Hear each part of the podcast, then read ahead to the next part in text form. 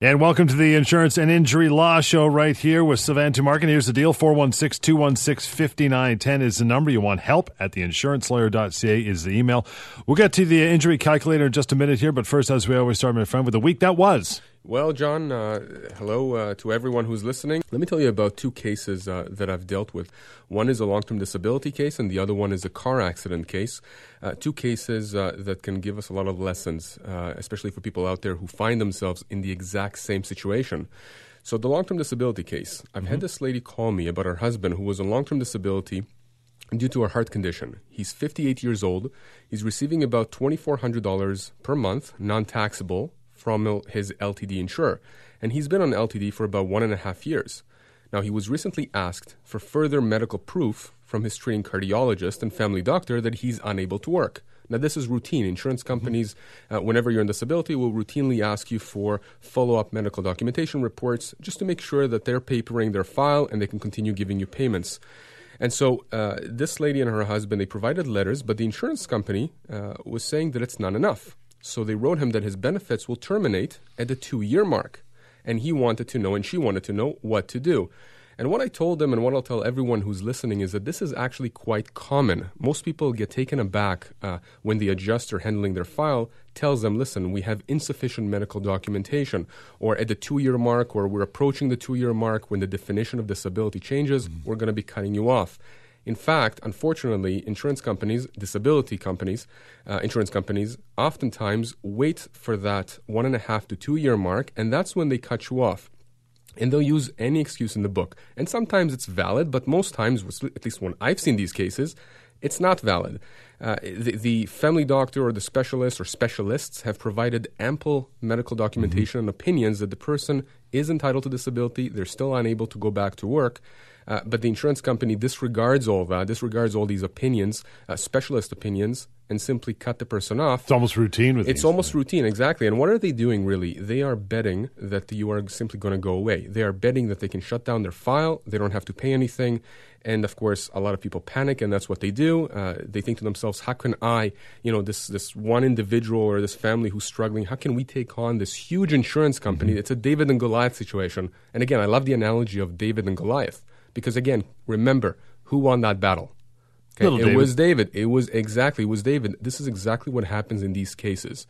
You make sure you don't back down. Give me a call. Okay, I will assess uh, your case. I will assess your chances at success, which usually are fairly high when you're dealing with that kind of an excuse for termination of benefits. And we're simply going to take it one step at a time.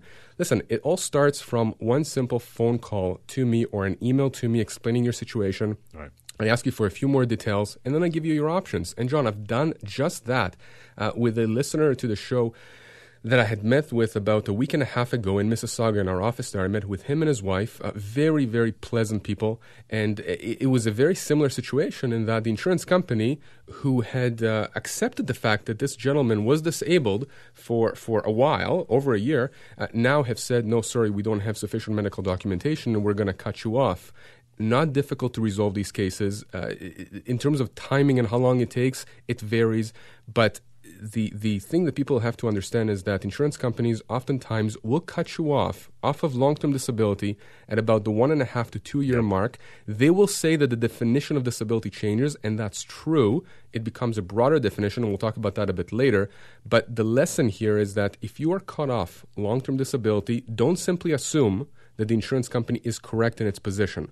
Oftentimes, they do that in order to try and weed out as many claimants as right. possible and they can close their files. So that's the first one. Yeah. Second one, this is a car accident case. So I had this lady call me on behalf of her husband who was in a car accident about three uh, weeks ago. Very, very bad accident. He lost consciousness. When he woke up, the ambulance, police, and firefighters had arrived at the scene. The at fault car driver uh, fled the scene of the accident. And this does happen from time to time. Uh, as you can imagine, people do flee the scene of the accident, especially if uh, they panic. And, and so this, uh, this, this lady who called me uh, told me that her husband suffered serious injuries to his face, his abdomen from the seatbelt and the steering wheel. Mm. And the wife worried that because they could not identify the at fault party, the person who caused the accident, they had no recourse.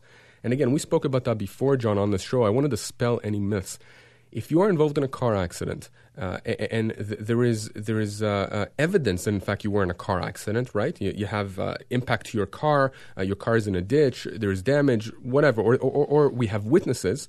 Uh, you can make a claim against your own insurance company as though it's the at fault insurance company or oh. the ah. at fault driver. So that's pursuant to sections 265 of the Insurance Act. So what does that mean? It means that if you're in a car accident and for whatever reason you cannot identify whoever was at fault for the accident because they fled the scene or something happened, you just can't identify them, you are entitled to make a claim against your own insurance company, and, and we can help you deal with that. So, again, they were very, very relieved to hear that. They simply assumed that they had no recourse. So, for people out there, the fact that you are in a car accident and someone has fled the scene does not mean that you have no recourse. You do. Same level of benefit, though? Well, the benefit changes. You have okay. up to $200,000, but that's $200,000 that this lady did not think Absolutely. that her husband had. So right. that's very, very important to understand. Yes, the level of benefit is not the same, but you still have money there. There's still a pocket that you can go to to make sure that you get compensation for pain and suffering, for income loss, etc. We'll get to some emails after a short break. Help at theinsurancelawyer.ca and the phone number anytime to get a hold of Sivan. Real simple 416 216 5910. This is the Insurance and Injury Law Show, Talk Radio, AM 640. Back with more of the Insurance and Injury Law Show. Sivan's number outside of show hours anytime, 416 216 5910, and help at theinsurancelawyer.ca. The email I mentioned, we'll get to one uh, right away as they've already started coming in. I got one here, says uh, from Ron from Toronto. I slipped and fell on ice about two years ago in a shopping plaza near my home. I broke my ankle and lost about six months from work with totaled approximately 32000 bucks.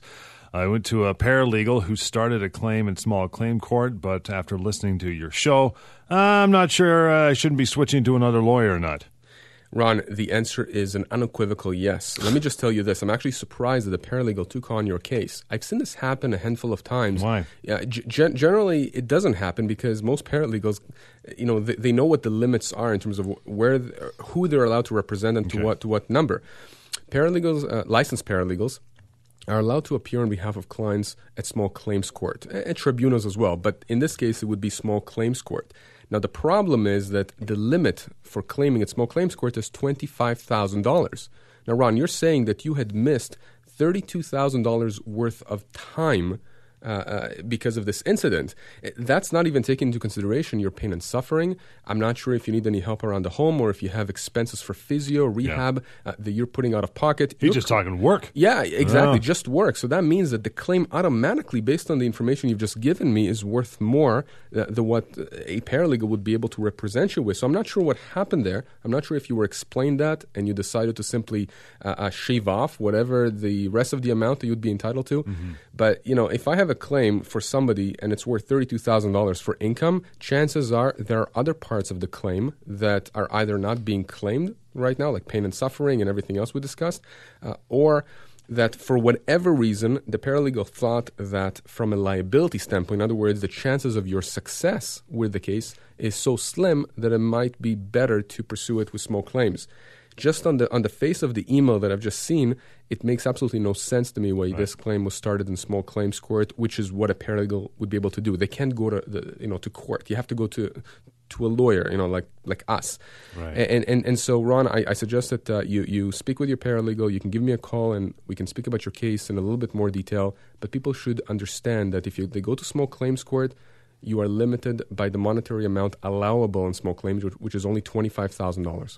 That uh, number on is 416 216 5910 or help at theinsurancelawyer.ca. You want to send Sivan an email with some more details, keep the conversation going. Let's talk about car accidents. So, what happens if you're, uh, you're in a car accident and the other driver who's at fault has very little insurance? Let's say they have. Uh, 200,000 bucks in coverage and your damages are worth a million plus. What do you do? So what happens if you've been in an accident and the other driver, the at fault driver, has very little insurance, and that happens. Some people uh, pay for just the minimum amount of insurance, and so let's say that they're covered, uh, you know, two hundred thousand uh, dollars, and and you know you have a much more significant claim, or you have multiple family members that have significant claims. Well, what do you do? Well, luckily, uh, th- there is a um, an endorsement uh, that we have on our policies, auto policies. It's called an OPCF 44R, Family Protection Coverage. And what does that mean? It means that to the extent that your claim or your family member's claims exceed that minimum amount that the other driver has, you can claim the difference from your insurance company wow. up to a certain limit. Yep. So let's say, for example, I have up to a million dollars with this OPCF 44R endorsement. Okay, that's what I have. I've purchased that. Uh, I've paid for that. I pay that on a monthly basis. Most people do.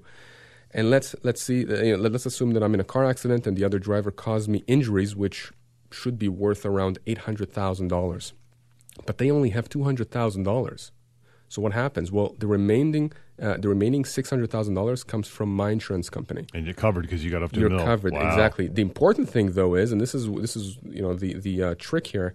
Uh, and again, not a lot of lawyers do uh, know this. Uh, they should. Uh, the lawyers that deal in this area of law, uh, but they have to make a claim then as against their own client's insurance company. So in my case, I would have to make a claim not only against the other driver, but also against my own insurance company to make sure that I have both insurance companies, the other drivers and mine, together so that when it comes down to go to a mediation, to have a settlement, both of them, both pockets are there so that both of them can make me whole.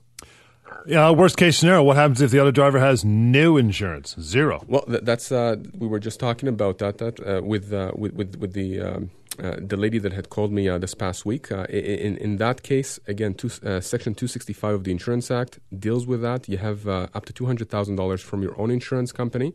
Uh, again, it's not the million dollars, but to, you know, John, most claims out there, most car accident claims, don't really exceed. Two hundred thousand dollars. Yeah, and, and I'm just talking from the standpoint of a plaintiff lawyer as well as a defense lawyer. Some cases clearly are uh, worth a lot more. Uh, they can be catastrophic, uh, and, and there are other avenues that we can deal uh, in those situations. But most cases, you will resolve these claims in under two hundred thousand dollars, and you can go to your own insurance company for that.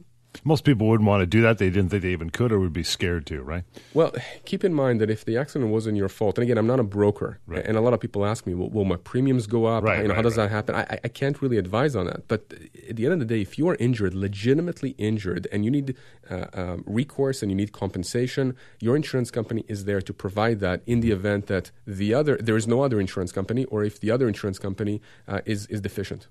Emails help at theinsurancelawyer.ca. We'll pick up another one when we uh, on the other side of the break. The number to get a hold of Sivan 416 216 5910. This is the Insurance and Injury Law Show on Talk Radio, AM 640. Back with more of the Insurance and Injury Law Show here, Talk Radio, AM 640. The number to get a hold of Sivan outside the show is 416 216 5910. The email is simple as well help at theinsurancelawyer.ca.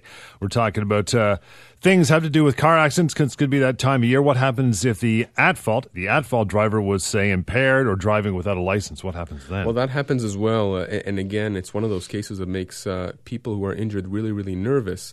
Uh, other than the fact that they have to contend with their injuries and the after effects, perhaps they can't go to work, perhaps they need you know a lot of treatments that they can't afford. What happens if they find out that the other driver, you're right, uh, was uh, driving dangerously or, or you know somehow breached their policy? They were drunk, so their insurance company naturally is going to say, "Wait a second, you driver whom we have insured have breached the policy. We're not going to cover you." Well, it's not exactly correct. They are, in fact, going to take the position that their insured breached their policy, but it doesn't mean that they have no exposure. In fact, uh, let's say, John, you and I are in a car accident. Uh, you, you were uh, uh, drinking and driving because, of course, that never happens. I'm just making sure that people Completely know that. that fictitious here, yeah. Completely. But let's say that you were drunk and, and you uh, you caused an accident. Your insurance company is going to tell you, uh, you, John, breached your policy, but it doesn't mean that they don't owe me any money. Okay. Uh, this person who was injured. Uh, what happens is that instead of the $1 million that you would potentially have, uh, your insurance company would have to pay me for my injuries, it would drop down to $200,000. But remember, I mean, this is why people have their own insurance companies. So if your insurance company takes the position that you breached your policy, so their limits drop down to 200,000, mm-hmm. and let's say my injuries are worth 500,000, I can then go to my insurance company and make a claim against my insurance company for the difference. Remember that's that OPCF 44R Yeah, endorsement? yeah, yeah. Very important. The government put that in place so that we have a safety net. So in the event that you do something wrong, you injure me, your insurance company will not pay me everything I deserve. I can go to my own insurance company and get the difference up to a certain amount, usually up to a million dollars. Does that include those without a license as well? Well, if they have no, li- it, it all depends. Did the license expire? I- again, it all depends. If they had insurance, listen. If if you were driving with insurance and, and you misrepresent to your insurance company certain facts, your insurance company may have an argument that Void it shouldn't be paying altogether. But again, this is why uh, you should always be carrying your own insurance because if there is any screw ups on your end, I can go to my insurance company and make a claim with my insurance company. Injury calculator. Tell me about All it. right, injury calculator. So this is an extremely useful tool, and it's been used uh, quite a lot. I've been getting a lot of uh, uh, positive feedback uh, from other lawyers as well. By the way, this is an online tool that we had created a while back. Uh, my team and I. It's a free tool. It takes about 30 seconds to use. Uh, go to injurycalculator.ca. Uh, and I'm just going to go through an example. Yep. Uh, what happens is that you go in there, you say, uh, you, click on the Get Started uh, button, and you can input a few pieces of information and then get a range of damages or, or a dollar amount that your injury could potentially be worth in Right. Ontario. So what does that mean? Let's say, let, us you know, put the information. Let's say accident date uh, happened uh, last year in October. Accident location, let's say it's Ottawa. How old are you? Let's say that you are 32. Cause of your injury, let's put a car accident. Who was at fault? Someone else. Uh, did the injury affect your income? Let's say it did. Uh, and let's say that as a result, I can't do any overtime. I press continue. So then it asks me the category that best describes the main injury. Sure. Uh, was it uh, Back. w- back? Okay, Yes, let's always. put let's put back. So I'm going to click on back. And now it's asking me, was it a tear of ligaments, a disc bulge, a fracture? Yeah. Let's do the let's do the fracture. The, the fracture. Yeah, man. okay, so you like the gruesome experiences, You know, huh? exactly. That's right. Yeah. Uh, do you experience chronic pain, John? Yep. Yes, of course. It's right beside me. Did you require surgery? Yes or no? No. No. All right. So we're going to click no, and then it tells us uh, that under a review of Canadian case law, you can get as little as fifty-six thousand dollars for your injury for pain and suffering, up to one hundred and forty thousand dollars. Why the window? Now the window is, and sometimes the window is large, and sometimes it's small. the The reason it's there is because uh, there. Back injuries, uh, uh, back injuries can affect people in different ways. Uh, perhaps in your case, John, you're able to go back to work, uh, you know, within a week after the accident, despite the fact that you had fractured it. And in fact, I had a lady a few years back that had just that. She she fractured the vertebrae in her back, and she was back at work within a matter of weeks. Wow. And then you have other people that uh, clearly the injury had affected them so much so that they were never a- never able to go back to work. So the law recognizes that different injuries affect people differently, A- and, it may affect you if, if you know you're younger or you're older differently, uh, depending on gender, dep- uh, depending on pre-existing conditions. For sure. There's a variety of things that, that can that can work in there. So case law. Just generally across the country has recognized that uh, this particular injury, given the information that we've just inputted, uh, can potentially produce for you uh, a, a, an award or a settlement of fifty six thousand dollars to one forty. But that's just for pain Just and pain and suffering, suffering, right? Just pain. And suffering. That could be the small amount, yeah? Hundred percent. Yeah, I've had cases where the pain and suffering component was worth thirty thousand dollars, and yet the person had three hundred thousand dollars in economic losses. Wow. Because the person wasn't able to go back to work for let's say a couple of years. So very important for people, people to understand that when you go and use this tool, it gives you an idea uh, of what you may potentially get for pain and suffering only. And of course, there is a little window uh, at the end where you can enter some information. If you'd like to uh, reach out to me, we can have a chat, we can have a, a quick discussion. I can give you a much more comprehensive assessment of your case. It's just handy because it gives you a good baseline to, to as, as a springboard to go from, right? Oh, absolutely. And this is something that many personal injury lawyers are very hesitant to provide and to give because, again, every case is unique on its facts. And we haven't invented the wheel here. All we've done here is taken a survey of Canadian cases. This is not me saying this is how much you're going to get uh, because I've said so. Th- This is us looking at, at cases across the country with people with similar injuries and what we've seen courts award these people in those various circumstances. you just did all the homework in the back We just did all the homework, and it's just a it. database. It's just a very, very quick and anonymous, by the way, database uh, that you can just use. You don't have to, to submit anything to me. You can just do it for your own, uh, you know, personal uh, edification. Yeah. Cool. We'll get to another email after a short break. Help at theinsurancelawyer.ca would be the address for the email and the number to get a hold of Sivan, 416 216 5910. The Insurance and Injury Law Show on Talk Radio, AM 640. Back with more of the Insurance and Injury Law Show, Talk Radio, AM 640, 416 216 5910, and help at theinsurancelawyer.ca. I promised uh, an email when we get back. This time it'll be uh, Steve from Alliston says, I fell in a department store about three months ago because of some water on the floor. I didn't report it and just left because I was really embarrassed. I have a lot of pain in my back now, and my doctor is sending me for an MRI. Should I report it to the store now, given that I may have seriously injured myself? Yes, you should. Uh, Steve. Um, and what I would actually advise you is to uh, give me a call uh, or to send me a quick email so we can have a bit more of a discussion about your case. Generally speaking, as a rule, I tell people that no matter if, if you're embarrassed uh, or, or uh, if, if for whatever reason you think that you need to get out of there because it's just, it doesn't look good, you know, you just failed, there's a lot of people. you look you like know, a fool if you're you embarrassed. Like right? Yeah. And that happens quite often, but it's very, very important that the incident is documented Yep. because what's going to happen is an incident report will be generated. And, and what's that going to do is it's going to tie the incident uh, to the event. Oftentimes, when I was working as a defense lawyer for insurance companies, we would have situations like this where no one uh, would be reporting an incident, where someone would not be reporting an incident for months and months at a time. And then they would be submitting a claim for compensation. Of course, we're saying, wait a second, where did this come from? Do we even believe that this person was in the store at that time? Right. And then there's an evidentiary issue. Well, you know, can you produce a receipt? Is there a witness? Is there someone that can uh, uh, substantiate the fact that you were there? And some cases end up failing as a result. Uh, but you know, there's a ways around it. I mean, for example, if Steve, uh, in this situation, if he had gone to a walk-in clinic or his family doctor the day of, the next day, maybe in two days, and spoke about the incident, well, then we still have a Some sort of, quasi contemporaneous record. Exactly. But very important that if you are injured uh, in a department store, in a mall, anywhere where it's somebody else who owns the area, a shopping plaza, if there is an incident, you or someone you know, make sure you make an incident report. Make sure that the injuries are documented. Make sure that whatever the cause of, of the injury, whether it's water on the floor or, or uh, some clothes that are just uh, strewn around the, the floor, anything like that, make sure that's recorded. Or take a picture of it, right? Because everybody's Oh, got a smartphone, pictures are right? gold, 100%. If you can have pictures, let alone video, I mean, that's absolutely gold, not to mention witnesses. But again, not everyone is going to be thinking of that. A lot of people in those situations are either embarrassed or they're injured and they're focused on their injury. Mm-hmm. Just understand that there's nothing to be embarrassed about. Clearly, if there was water on the floor here, uh, somebody didn't do their job unless unless this, unless this is a situation where it was raining outside and, and another patron came in two seconds earlier and just shook off their umbrella. Uh, you know, they should have had somebody cleaning up or they should have put some pylons again, very, very important, Steve. Uh, make sure that uh, you contact me. Uh, in fact, it's probably better if you contact me and I send a notice letter because I will know what to draft and what to say Exactly. to the store.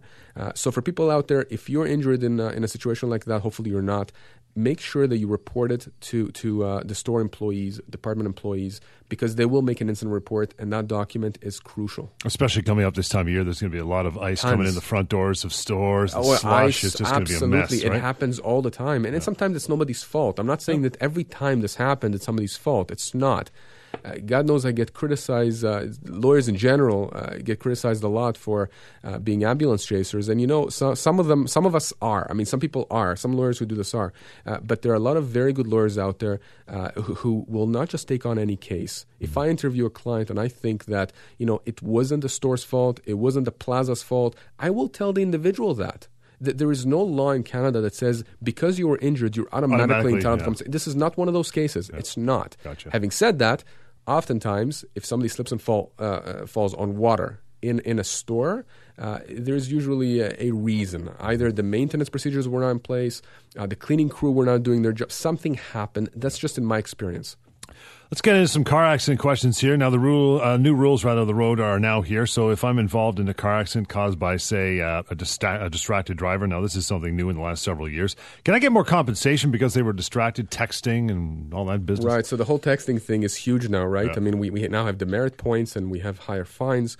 Uh, no, uh, y- you don't get more compensation. Uh, having said that, if the person who injured you, uh, who caused the accident, in fact was distracted and was charged with that and convicted uh, with that, Distracted driving. yeah, I mean, it's it's it's almost uh, an unthinkable thing for their insurance company uh, to, to argue that somehow you were at fault for the accident. So it doesn't entitle you to more compensation, but certainly it puts a heavier onus, I would say, on the defendant or on the person that's uh, that the claim is being made against, because clearly, if they were charged and convicted of distracted driving.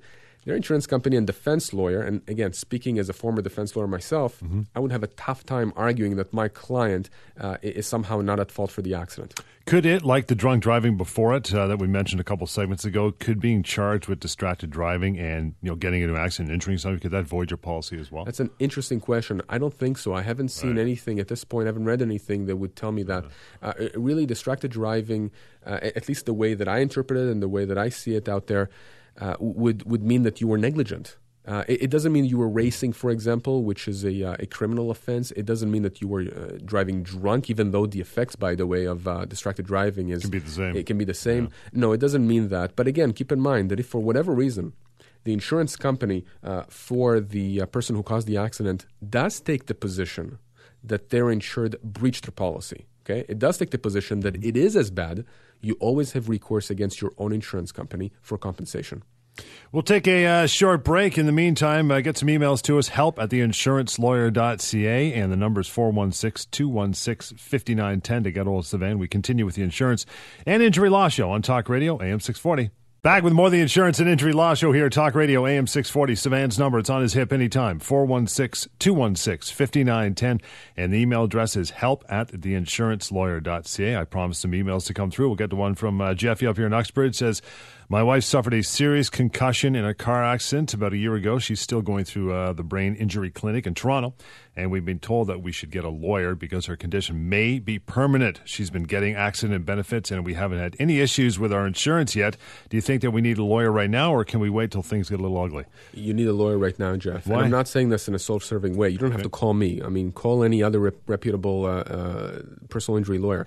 You need a lawyer for two reasons. Number one, you're saying that that uh, your wife is getting accident benefits, but you don't necessarily know, unless you're in the industry, if she's getting all the benefits that she's supposed to get. That's number one. So you got to make sure that the accident benefits file, even though it's approved, that it's approved correctly. In other words, everything uh, in the application has been uh, has been done correctly. Like, what could be missing? Uh, I've seen situations where uh, certain lawyers and paralegals, even, let alone individuals, haven't claimed for income replacement benefits, uh, haven't claimed for certain treatments. Perhaps the rehab clinic was taking advantage of the individual. I've seen situations, remember, we spoke about some rehab clinics which are uh, a bit shady. I've seen situations where those rehab clinics uh, provide uh, snow removal services through a third party contractor, and then uh, they end up uh, uh, somehow inflating the amounts of money that they're charging for certain treatments to make up the difference. How I mean, shifty. that's illegal. That's illegal, and a lot of these kinds of clinics are actually uh, red flagged by insurance companies. Uh, i- i- it's just it's it's amazing to me what you see in this industry. So very very important uh, to make sure that the accident benefits file is is uh, done correctly. Now, what I don't know from this uh, from this email from Jeff is whether or not his wife or anyone else was at fault for the accident. Because if in fact there was someone else that was at fault for the accident, so for example she was a passenger uh, and the driver of her vehicle was uh, at fault, or perhaps there was another driver or a chain collision, whatever, she may potentially have a claim against someone else's insurance company for much more than what she's getting from her own accident benefits insurer. If she has a concussion, again, I want people to understand a concussion is a brain injury. It's just a subset of it. It- it- It's, it's been recognized as a brain injury. Uh, You have some of the top medical minds in Toronto uh, who, who, who work with people with concussion. In fact, uh, the um gentleman we spoke about earlier that I met with about a week and a half ago uh, that was recently cut off of long term disability Yeah. has been suffering from concussion. And he's being treated by one of the foremost doctors who deals with this area uh, of medicine in Toronto. And that doctor has said, look, over the last 25 years, uh, we've been able to improve the treatments for the symptoms, uh, but w- we haven't necessarily made headway in terms of understanding more about concussion. Right. I don't know if that's true or not. My point is that concussion is extremely serious. If a year and a half, Jeff, have passed and she's still not doing that well and she's still being treated, if someone else was at fault for that accident, a claim should have been started, uh, you know, Im- almost immediately after the accident happened for compensation for pain and suffering, for any income losses that she's going to uh, uh, lose in the future. Keep in mind, these kinds of claims can take a while to resolve, especially when they're brain injury type claims, catastrophic claims, spinal injury claims. Very, very important to start these claims as soon as possible. So, Jeff, give me a call uh, after the show. Uh, email me. You'll find that I'm going to respond fairly, uh, fairly quickly, as, as quickly as I can. For sure. Uh, and we can just have a chat, and I can give you your options. At the very least, I'll be able to review the accident benefits claim that you guys had filed and see if anything has been missed. Jeff, that number is 416 216 5910 and help at theinsurancelawyer.ca to email Sivan. You talk about quite often, in fact, usually most shows about the urgency. So you've often talked about uh, along those lines not waiting and starting claims, like you just said right away. What are the uh, what are the, the, dangers of waiting too long, especially claims when someone's seriously injured? Well, it, above and beyond what you've already mentioned. Above right? and beyond. So, so we spoke, I think it was last show or two shows ago, uh, about a case that I've seen recently where uh, the law firm had started a claim almost on the last day of the limitation period. Uh, even though I think right. that the individual remember it was a day or two out, exactly, right? Like, a day or two right out. down to the wire, and that's after the person had contacted them shortly after the accident. And keep in mind, the limitation period for these types of claims is two years in Ontario. There is no reason why law firms and lawyers wait almost to the last day. It's almost negligent in my view. It's one thing to wait a little bit if the person has, you know, soft tissue injuries that don't seem to be that serious. Or if they're young. Or, or if, if they're young, right. Uh, if you're under 18, the limitation period does not start to run. It only starts to run uh, when you become an adult, uh, legally. So, so, that's not an issue. And in fact, sometimes I do get uh, uh, calls from uh, concerned parents and individuals who have family members that were injured when they were young. But, but very, very important to, to make sure that these kinds of claims uh, are started very quickly. Uh, number one, you want to make sure you start the process. This process, which naturally takes time, just more quickly than otherwise you would be. Because if the process takes two years to resolve or three years, then why wait a year or two years to start that? That's number one. Number two, again, the danger of missing limitation periods. Very important. If you do that, and remember, I, I was speaking about that before, Unfortunately, I've had several claims against lawyers where I've had to actually make claims against lawyers themselves for missing limitation periods. And so their clients became my clients, and then the defendant was no longer the department store or the actual oh driver or whoever. It was the lawyer, him or herself, who had missed the limitation period for no apparent reason. And that gets ugly, right? That, that, yeah, it gets ugly, and it's unnecessary, yep. and I hate doing that. Uh, but it wasn't the individual's fault. Uh, the, the, the last thing I would say is that many people who are injured – find themselves in uh, trouble economically and financially, yeah. especially when they can't work. Uh, it puts a huge strain on the family. A lot of times, families even break up. Uh, it affects the children. It affects everyone. So why wait? Well, for the lawyer, the law firm, of course, why would they care? I mean, you know, they have uh, 600,000 other cases on the shelf. Yeah. This individual, in the meantime, is struggling, really, really struggling uh, to make ends meet and is trying to look for absolutely every financial resources out there uh, to, to survive. So, again, there is no reason uh, why people should be put into that kind of a situation. Uh, the lawyer, the law firm, in most of these cases, can start the claims fairly early. How do you know if it should, or if it is there degrees of injury, or other things where you you yourself might say, ah, just relax, take it easy for now, or no, we got to get on this post Fantastic question. Fantastic question. I'll tell you this: that in my experience, both as a defense lawyer and as a plaintiff lawyer, uh, the default position for many lawyers is to simply wait and see, take a wait and see approach. We'll wait for a year. This is what most people hear out there uh, from their lawyer. We'll just wait for a year, we'll see how it goes. My default position is we're going to start the claim now unless there's a reason to wait. And there's a, it, makes a huge difference because in between those two worlds, you're going to have a ton of claims where only later, a year or two down the road, mm-hmm. will the client be actually asking their lawyer, "Why did you wait that long to start my claim?" You know, why why did we have to wait until I lost my house? Why did we have to wait until I've exhausted all of my savings? Some cases beg uh, for you to wait on them. Okay, John, if you're in a small fender bender, other than the fact that you know if you're able to go back to work tomorrow and you're not really yep. hurt, I'm going to tell you you have no no. Th- there's no point making a claim here. Mm-hmm. But in other situations, you're off work. Uh, for for you know a few days, for a week, for a month, whatever it is, for the foreseeable future. I don't care if you broke a bone or not. If you're telling me that you've been significantly affected by the accident, we're going to start a claim now unless there's a good reason to wait. Yeah. And that, that's that's very very different than most what most lawyers do. Uh, and, and for, for, for, the exact re, you know say, uh, reason that, that, that, I gave before, because they have so many other cases that they're going to deal mm-hmm. with, and they don't have the infrastructure to deal with, with with you know the amount of claims that are out there. So there you are. If you have any doubt, call Sivan or email him 416-216-5910 and help at theinsurancelawyer.ca. We'll continue. Uh, get to the top of the hour with more of the Insurance and Injury Law Show, Talk Radio, AM 640. Back with more of the Insurance and Injury Law Show, Talk Radio, AM 640. We're here with Sivan Tumarkin, the show every week, giving you all the details you need to know and the information. If you're in an accident, slip and falls, dealing with your insurance company, you don't have a lawyer yet, this is the show you want to catch for sure. 416 216 5910 and help at theinsurancelawyer.ca. Let's talk about long term disability, shall we, before we get to another email. Uh, how serious does my disability have to be for me to qualify? Very important questions and one that I get all the time. Uh, here's a general rule it has to be serious enough to prevent you from being able to do your own job in the first two years of your disability. So, your own job, okay? Uh, not somebody else's job, not a modified job, your job. After the two year mark, and this is when we you know see a lot of people getting cut off it's no longer can you do your own job it's can you do any job but not just any job, any job for which you are suited for by training, education, or experience. Okay. That's very important because oftentimes the insurance company will come back with a list of jobs after they have you seen by an assessor uh, who says, yeah, you can do X, Y, and Z. Meanwhile, these things have nothing to do with the person's training, uh, education, or experience you don't have an obligation to go back to any of those jobs. Okay, you have an obligation to to uh, not an obligation, but you have to show that you can't go to any of the other jobs uh, that uh, you can't do by virtue of education, training, or experience. So, so that's the that's the key thing to understand. If you can do uh, the major parts of your job, I mean, we're not talking about going back to work one hour a day. We're talking about being able to do the majority of your yeah. job, uh, then you would qualify for long term disability. What if uh, I'm denied long term? What are my options? I've applied, I don't get it. All right. So most people, well, a lot of people who come to me say, "Listen, I, have been denied," and then uh, you know they invited me to appeal. Of course, every denial letter, by the way, will say you have X amount of time to appeal the decision, uh, and, and so they tell me I've been denied on so and so date. I've now appealed it. I've been denied the appeal. I've tried to appeal again. And I stop them and I say, wait a second, you appealed? No, that's the wrong thing to do. Why is it the wrong thing to do? Sure, you have the option of appealing. They want you to appeal. They just drag out the process.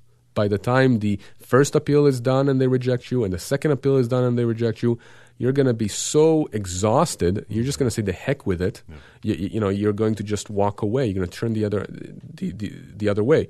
Uh, so, so what are your options? Well, your options are to simply make a claim against the insurer.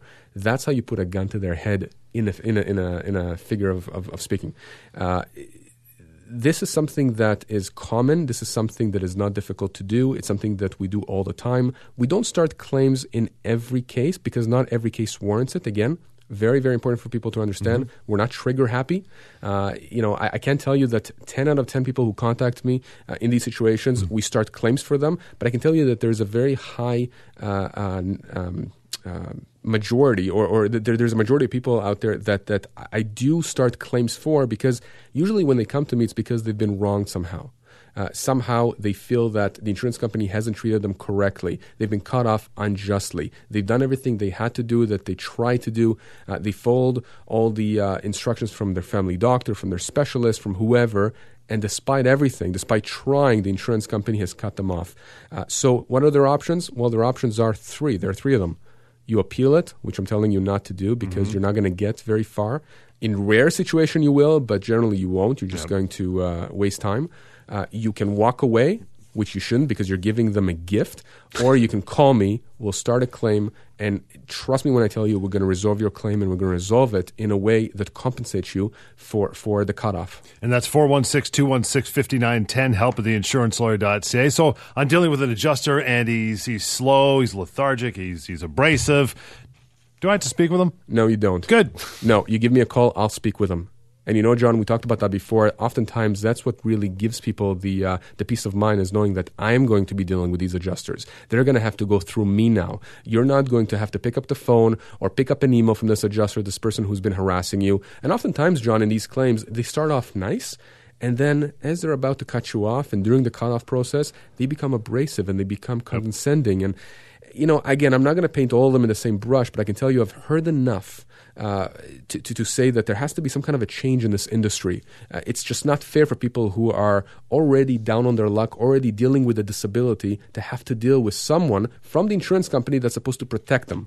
So if you're in that situation, just give me a call. Me and my team will deal with the insurance company on your behalf. You're not going to have to deal with it. I'm not. I'm not. I'm not ready to go back to work. But my adjuster says, "Oh, you should try. You should just try to go back to work. You might be okay." What do I do? If you are not ready to go back to work, if your doctor is backing you up, then you should not be trying to go back to work and and again, I've seen it time and time again where people say, you know what? Okay, well, listen, they're forcing me to go back. Maybe there's some pressure from the employer. Uh, you know, I'm going to try. I'm going to try. And what happens? They try against their better judgment, against their doctor's advice, and they get worse. They get worse. And then the insurance company has the gall to say, well, you know, you just didn't do enough or, or you haven't tried long enough you do not have an obligation to go back and try to work if you don't feel that you can mm-hmm. and if your doctors are saying that you are not ready to go back to work. It's that simple. Let me finish with an email. We got a couple minutes here. Uh, this comes from Cheryl in Belleville. says, I was cut off long term disability about 10 months ago and immediately went to a lawyer, smart. He wrote the insurance company a letter and talked with them several times. Nothing is being done. He keeps telling me to be patient and that he's trying to convince them to put me back on disability, but they don't want to. How long do, does this have to go on? Oh boy! Well, so she calls you. yeah. Well, Cheryl. First of all, I don't know what lawyer you're using, but uh, if he hasn't even started a claim and it's been ten months now, uh, there is just no excuse for that. Yeah. Your claim should have either been resolved by now or or on its way to being resolved. Okay, you're not going to convince the insurance company of anything if they don't listen to reason the way to put the gun to their head, again, figuratively speaking, is to start a claim against them. That starts uh, the clock ticking. They can't escape that. They have one of their lawyers, usually it's an in house insurance lawyer, dealing with the claim. And I've dealt with them and I've dealt with a variety of these insurance companies, a whole uh, whack of them. And they understand that when they get a claim on their desk from a lawyer, that deals with disability, deals with injuries, mm-hmm. and they know that that lawyer knows what they're doing, they treat the case seriously. And when it comes time to settlement and, and to discussing a resolution of the claim, they pony up the money. It's that simple. The way to get a hold of Sivan outside of show hours right now is really, really simple. 416 216 5910. And the email is help, help at theinsurancelawyer.ca. Get on it. You need them. Don't waste any time. This has been the Insurance and Injury Law Show on Talk Radio, AM 640.